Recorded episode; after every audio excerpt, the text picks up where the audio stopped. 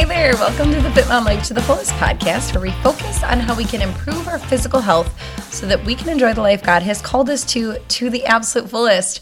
Hello, ladies. I am very excited to be here with you, although I think I don't sound it today. I'm definitely on that froggy side of life. So I apologize in advance if I re listen to this and listen back to it and think, like, oh my word, so froggy. But here we are, still ready to share tips and tricks with you and hopefully inspire you to add movement to your day to get back at it if you've fallen off the wagon and all that jazz. We are doing a q&a so thank you for your questions. Uh, most of these came through instagram. So if you ever have questions for me my handle is just fit mom life to the fullest. And feel free to dm me or email me or any of the above. But i love getting your questions. And usually i get a question multiple times. So it shows that a lot of you are thinking about the same things. So all right, we'll hop right in. The first question I got was Do you have any ideas for picking up after months off? And this person said that they tend to go too hard at first when getting back into it. Great question. I think a lot of us have been there. There's different seasons of life and times of life where you might not even want to take time off, but you have to because family, illness, or even after giving birth and things like that, you take time off. So, how should you approach going back into it? Well, first, I would start moderately. So I didn't say slowly, like you only need to do one or two times a week. I'm saying moderately, as in your intensity of the actual workout. So if you've not been working out for a while, would not dive back into really high intensity full body workouts. And actually, what I would do is with strength training, I would do body part splits when you come back into it. And here's why you are usually a little more sore when you haven't done something in a long time, right? We've all been there, felt that. You do a new exercise or an exercise you have done in a while, and say you're doing prone dumbbell leg curls and your hamstrings are wrecked for five days, okay? So that is why you should not be doing full body workouts to get back into it. I do like full body workouts a lot of the time. They work great for some people, especially if you're gonna work out maybe three or four times a week. But even if you're going to work out three times a week and you have not worked out in a while, I would ease into it by doing a push day, a pull day, and a leg day, all at moderate intensity so that your muscles have time to recover. That way, if on Monday you are doing push, you're doing chest, triceps, and shoulders, they have all week to not be sore because then on Wednesday you're going to do pull, you're going to do back, biceps, and rear delts. They have all week to recover. Then on Friday, you're going to do legs. So you're not hitting the same muscle groups a couple days after you just did them. I think that's a good way to ease back in. I think a lot of times when people hop back in, they like to hop in full throttle. And as this, you know, listener said as well, and not that there's anything wrong with that mentality because th- that's why I said I wouldn't even diminish frequency. You could get those three lifts in that first week and two cardio days and you worked out 5 days and that's awesome. Now maybe the momentum's going, the ball's rolling for you and maybe you're an all or nothing kind of person. That's kind of my personality. I'm and that's a lot of people I work with is like when they're on, they're on. So I understand wanting to go for it. I just would ease in at A not going at your very highest intensity, don't pick up the weights that you finished off at last time. Just drop everything down a little bit to ease yourself back in. You'll get back up there, but you don't want to discourage yourself by making your body wrecked for several days and then just split it up like that, at least for the first week or two, so that your muscles have time to recover.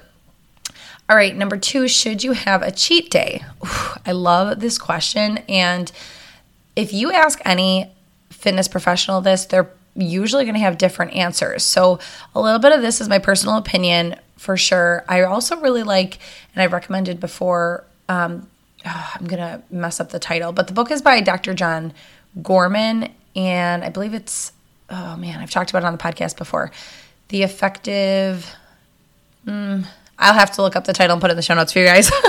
but look up Dr. John Gorman. It's about tracking your macros, and he talks about um, he does not advise a cheat day. And I agree with a lot of his sentiments on this. So a lot of my opinion is based on his. But essentially, 3,500 calories equals if you burn off 3,500 calories, that's burning off a pound. And hopefully, if you're doing it the right way, strength training, tracking your macros, not trying to do it a fast way, hopefully that is a pound of fat, right? So if you have just been very diligent for six days, which side note is why I should have added this as a question because this question comes up a lot in the challenges.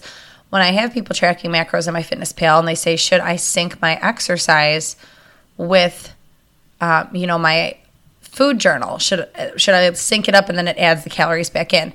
I do not have people do that. And the reason is exactly this because if you are trying to lose fat, you want to be in a calorie deficit. And there's a little variance to that. We'll do cuts and then we'll climb back up. But in general, you want to be in a calorie deficit. So that means you are eating less than you are burning. So, know, you don't want to just eat back in those calories you burned from exercising. So during the week, you know, you are doing your workouts to burn calories. You are hopefully increasing your NEAT, which is just, you know, your overall activity. We just talked about that last week. So hopefully you're burning it, you're burning more than you are taking in. So if you let that sync up and you're replacing it, you're just equaling it out. Okay, so there's a there's an extra little Q Q and A in there. Stop syncing your exercise and using those calories. But here's the thing: so if you're doing that daily, you know you are eating in that deficit, then think about that. Your workouts. Say you burned 300 calories in a workout. You also had hundreds of other calories burned from your movement around the house and you trying to increase your steps and all these other tips and tricks we talk about and you have burned at least 500 calories more than you're taking in a day, you're at 3,000 calories, right? And then on day seven, you decide to have a cheat day and take in 2,500 extra calories, you just killed that progress. That is why you cannot move forward. And this is what I see a lot is people being very diligent, very consistent for four or five days, maybe a week, and then they have a big cheat day or a day that they don't even consider a cheat day. Think about this because we've all been there where it's just, oh, it's just a day I didn't log. I knew that day was going to be bad, so I just didn't log. Oh, it was Super Bowl, so I just didn't log. Those kinds of things.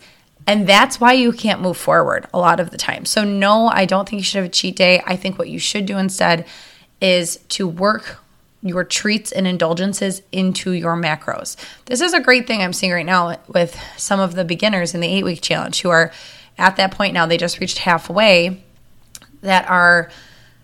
I heard from somebody this week, like, I realize this is actually sustainable because I can work treats into the plan.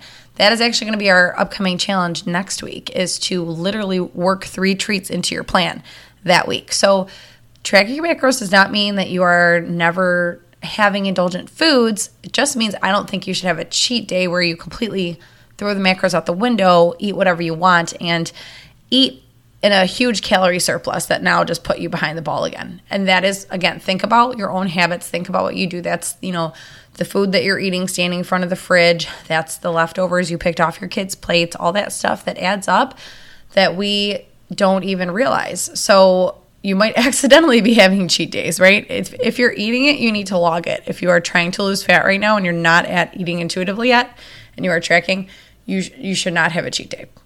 All right. Last question is Does walking count as exercise? Great question.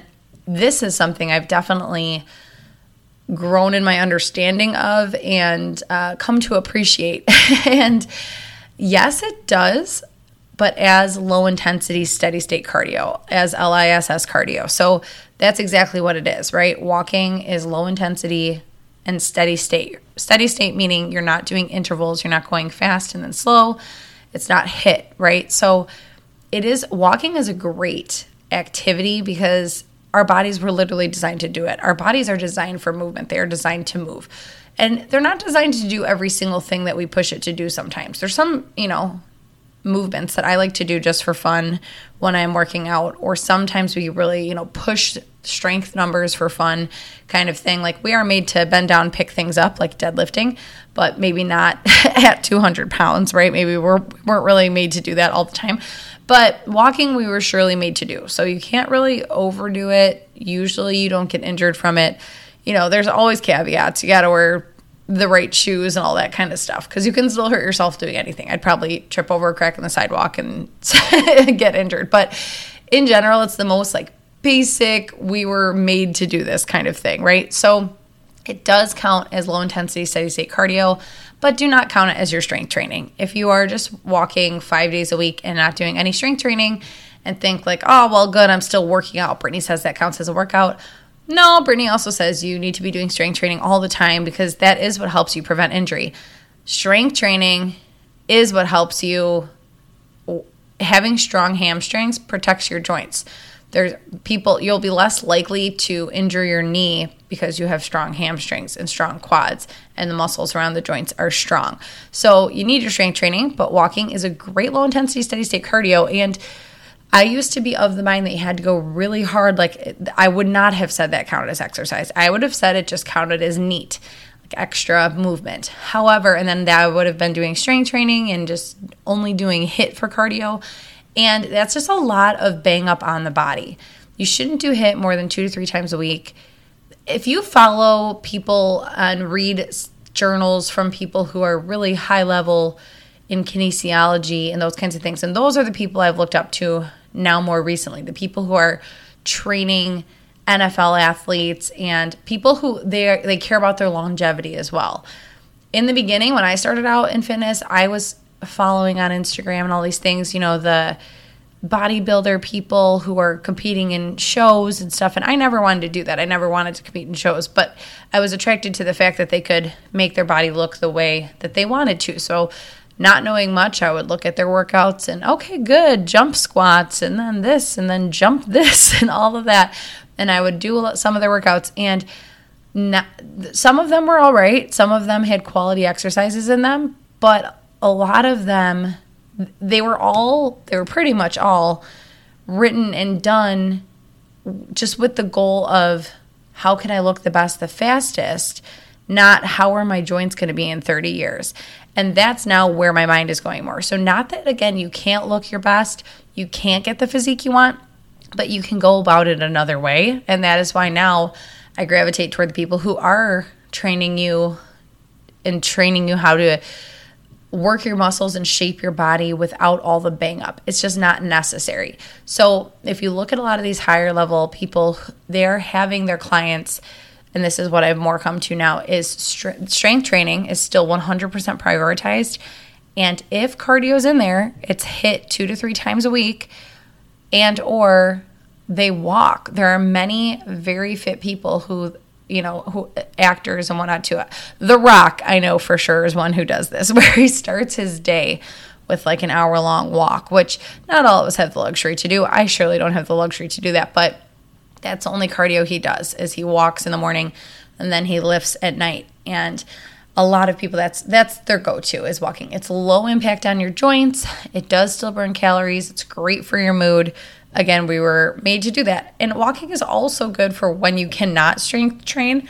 I know I just hammered how you should be strength training, but there are times that we can't. After um, I miscarried and had to go in for a procedure, I could not work out for six weeks after. So walking was my go to. I couldn't lift weights yet. And, um, you know, when you, if you are injured in some way, if you've hurt something in your upper body, you need to take some time off strength training. You can walk postpartum. That's what I tell people first thing right away before you even start doing your core correcting exercises and getting your core back in the game you can start with walking. And that is what I did when I first had my first baby was in May. So I was blessed to be able to go right outside and I walked a ton and that was awesome. It was great for the mood, great just to get movement when you feel like you can't and you shouldn't be doing much more than that right then. So I do think walking counts as exercise. Don't count it as your strength and it's always a good asset. It's a good benefit. All right, that is all our questions today. Thank you for those of you who asked them and provided that material for us today. I hope this was helpful. And I look forward to talking to you guys next time. I hope you have a great day.